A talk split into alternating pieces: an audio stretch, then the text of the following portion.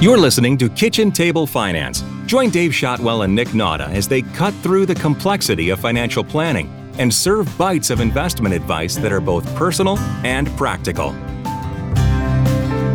Hey Dave, how you doing today? I'm doing well, Nick. How are you? Fantastic. You are always doing fantastic. I know it's a it's real crime. Uh, great, fun, fun time around here. We got a perfect uh, football weather the next couple days, and uh, yep. for our listeners who maybe aren't in Michigan, this is the uh, Michigan Super Bowl going on tomorrow, yeah. right? Yeah, University of, of Michigan game. football versus Michigan State. So things are getting a little rowdy here in East Lansing in preparation of the first ever uh, night game in that matchup. So, what are we going to do, Dave? We're going to talk about the markets. Yeah, let's talk about let's talk about the markets. It's a safer topic. It's a safer yeah, topic. That's right. you don't want our football advice. Well, yeah, I'm sure yeah. we could talk for hours about it. Oh, yeah. So, yeah, let's take a look at what happened in the third quarter and uh, give an outlook for what we think may happen here in the future. Dave, where do you want to start? Well, you know, there's really no two ways to look at it. The third quarter was pretty lousy for both stock and bond markets. Just about every slice of the domestic market, the US stock market was down about 3%, with small stocks doing a bit worse, with small cap growth stocks being down almost 7%. The interesting thing, though, as lousy as the quarter was, everything is still pretty positive for the year the what we look at for the all cap index, counting everything, still being positive 12.4% for the year through the end of the third quarter. You know, it's kind of one of those what have you done for me lately moments, right? Like, I don't know. I don't remember what we predicted in our uh, prediction season, but I think that we both, like, if looking at it in January, saying, hey, you're going to be sitting here in October and the all cap's going to be up 12%, we probably would have signed up for that, right? right. Yeah, I'd have been all over it. So, yeah, it just uh, it just isn't as much fun as it was in July when we talked about it, right? yeah, exactly. And kind of the same story in bonds. If we look at the US aggregate bond index, it was down almost 3% for the year. And it's it's negative on a price basis for the year now, minus one minus one and a quarter actually. Mm-hmm. But remember that that's just looking at uh, at the uh, price movement in bonds and not taking into account necessarily the income they're producing, which is now higher than what we used to see. Yeah, so another one of those quarters where we had losses in both stocks and bonds, which, you know, never a fun time. But I keep telling people in a lot of our reviews, like, the light to the end of the tunnel is hopefully coming, especially as it relates to bonds and how they should, you know, be impacted in the future. So we've gone through some hard times in the last couple of years, but hopefully we've kind of at that tipping point. A rising interest rate environment and inflation situation is not good for stocks and not good for bonds. Yep. And and you know we're still we're still basically in a tug of war between interest rates and inflation when we look forward to where things are potentially headed the easiest way to think about it rather than make predictions is to to look at what's what's on the positive side of the ledger and what do we have to worry about right? I'm going to preface this uh, by by pointing out that you know these bullet points are they're put together by uh, mario and eric at east bay that work with us on our portfolios and mario was writing these the first weekend in october here week before last as uh, Hamas was attacking Israel. So that wasn't part of the thinking at that point. So it didn't didn't make it as a reason for concern, but obviously it is something that's on our mind at this point, right? As we right. as we move into the fourth quarter. Earlier this week, we posted uh, po- uh, a blog article from uh, Clearnomics that uh, we thought was pretty important on this because we're we're getting client questions about it already. Like, what what's all this going to mean for the markets, right? Right. The long story short is looking at the history of Middle East conflicts and their effects on the stock market. You know, going back through the seventies, it's somewhat unpredictable, but at the end of the day, it really comes down to what's going on in the U.S. economy in the background. Yeah. And you know, um, like think about uh, obvious. Um, like an obvious one for for us is the uh, World Trade Center attacks. You know, 9/11. And yes, it had an immediate negative short term impact on the markets, but the longer term impact on the market was the fact that, you know, we were in the middle of the tech bubble crash. And if you look back at the chart of the market during, say, the, the tech bubble crash era, say 2000 through 2000, late 2002 ish, you know the the t- attacks on the World Trade Center are a little blip in that longer line of down. You know, there was a quick downward, but then a recovery afterwards. That right. if you look, the slope of the line didn't change when you back up like more than a month or two. Yeah. So you know that's kind of the kind of the main takeaway.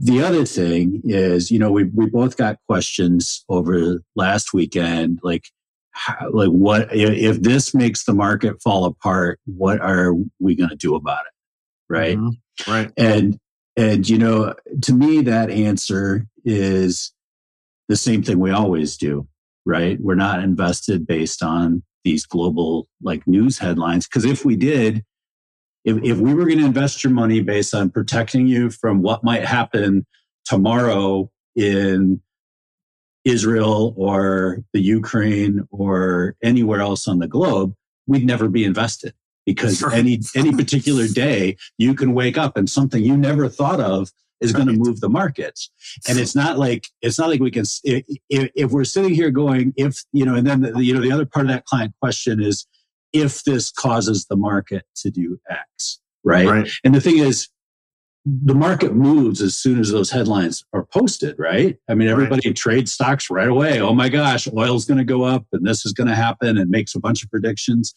And anything we do about what's going to come next is basically a guess. Right. You know, the market, the, the news might be better next and it goes up. The news might be worse and it goes down. But either way, we're grasping at straws and mm-hmm. we're basically trying to time short term moves that can't be predicted. Right. And that just doesn't get anybody anywhere. Yeah, I love Morgan Housel's advice around stuff like this too, which is, you know, I just think of like most of those people that are doing mm-hmm. those things are playing a completely different game than what you're playing. Right. So, like, don't get caught up in what's happening with the market, people getting in and out, because they are playing a completely different game than you are.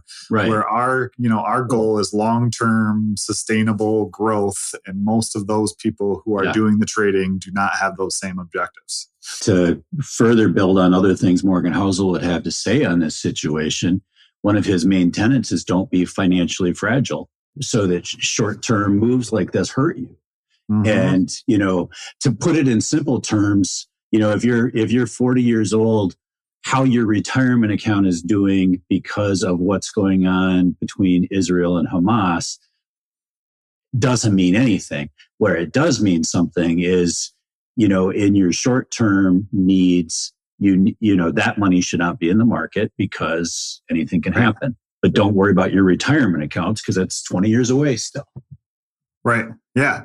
So, anyway. Absolutely. Another uh, one last thing on uh, the Israel thing. I thought it was yeah. interesting that uh, Janet Yellen came out and said that she doesn't think it's going to have any impact on the U.S. Now, keep that with like uh, you know janet yellen's kind of switched teams a little bit where she mm-hmm. was working for the fed which was independent. Now she's working for the white house which obviously they have a, a, a, they they have a little vested interest in the things that come out of the white house. Um, right. um, but i thought it was interesting you know she was pretty quick with that um, well, you know.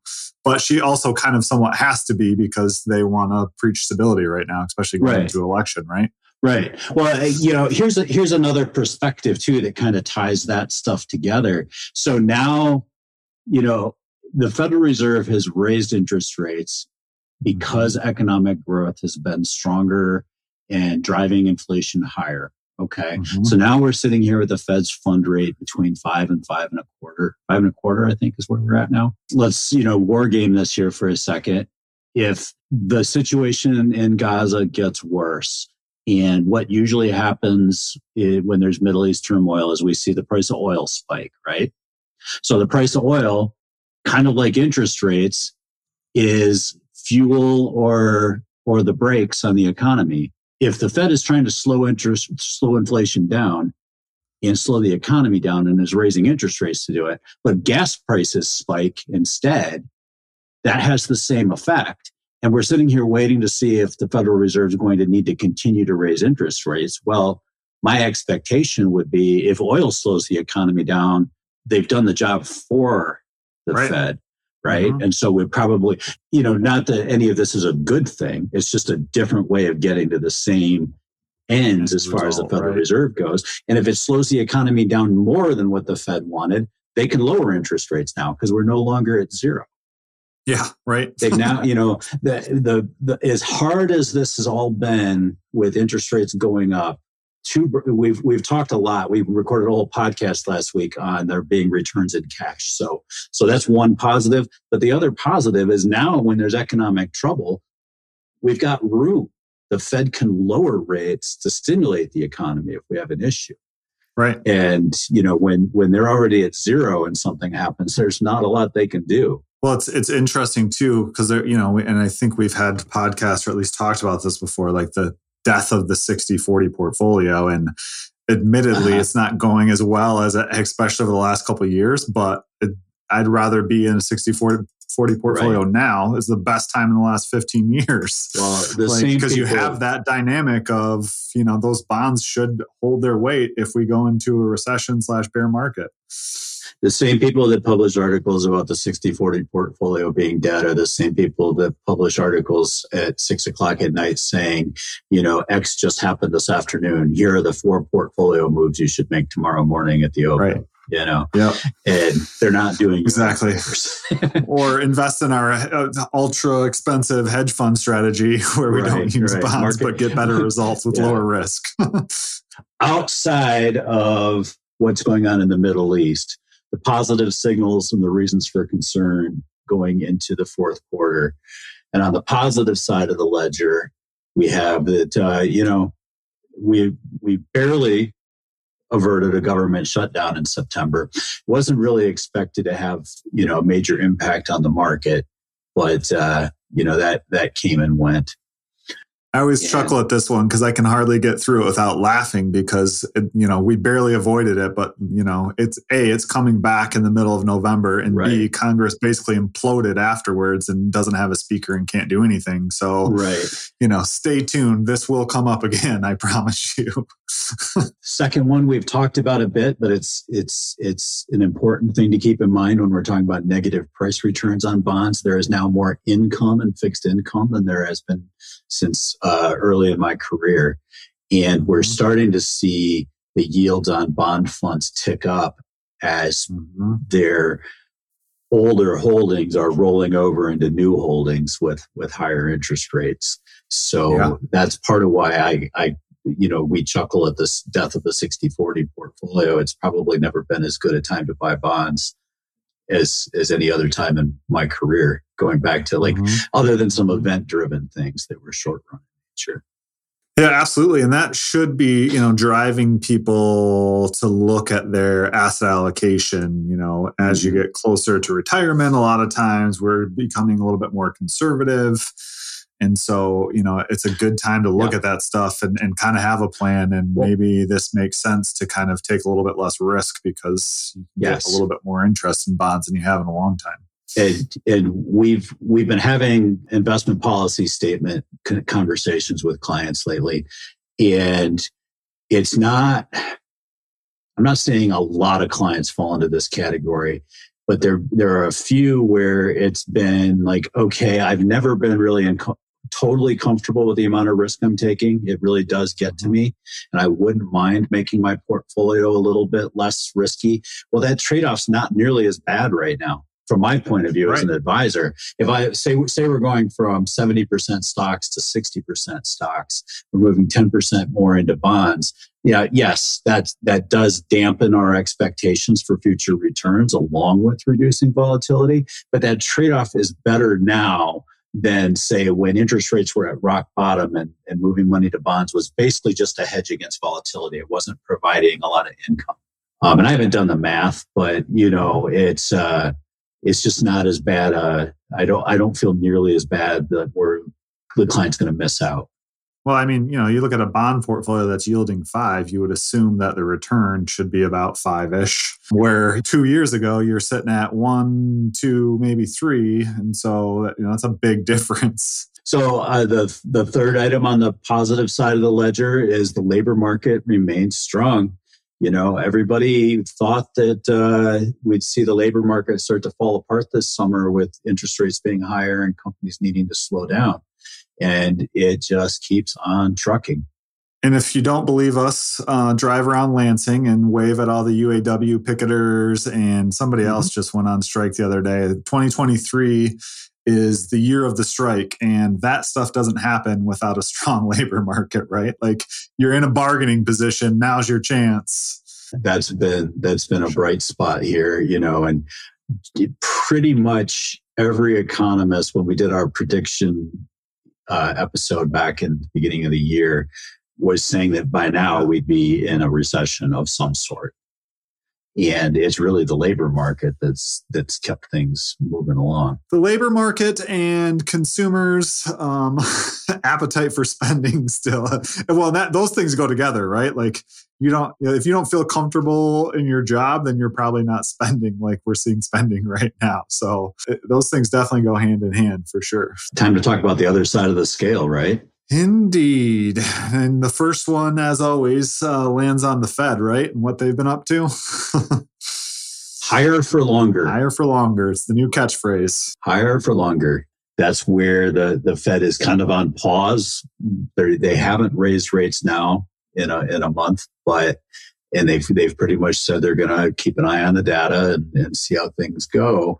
But they have signaled that they anticipate they're going to have to raise rates right. again at some point in the near future, and that they'll have to hold them higher than they had previously Yeah, so looking back, we have a cool chart on this too. But if you look back at all of the you know rate hike cycles, once they got to the top, it was a pretty steep cliff off the other end, right? Because usually they pushed us into a recession and then back right. to go the other way, right?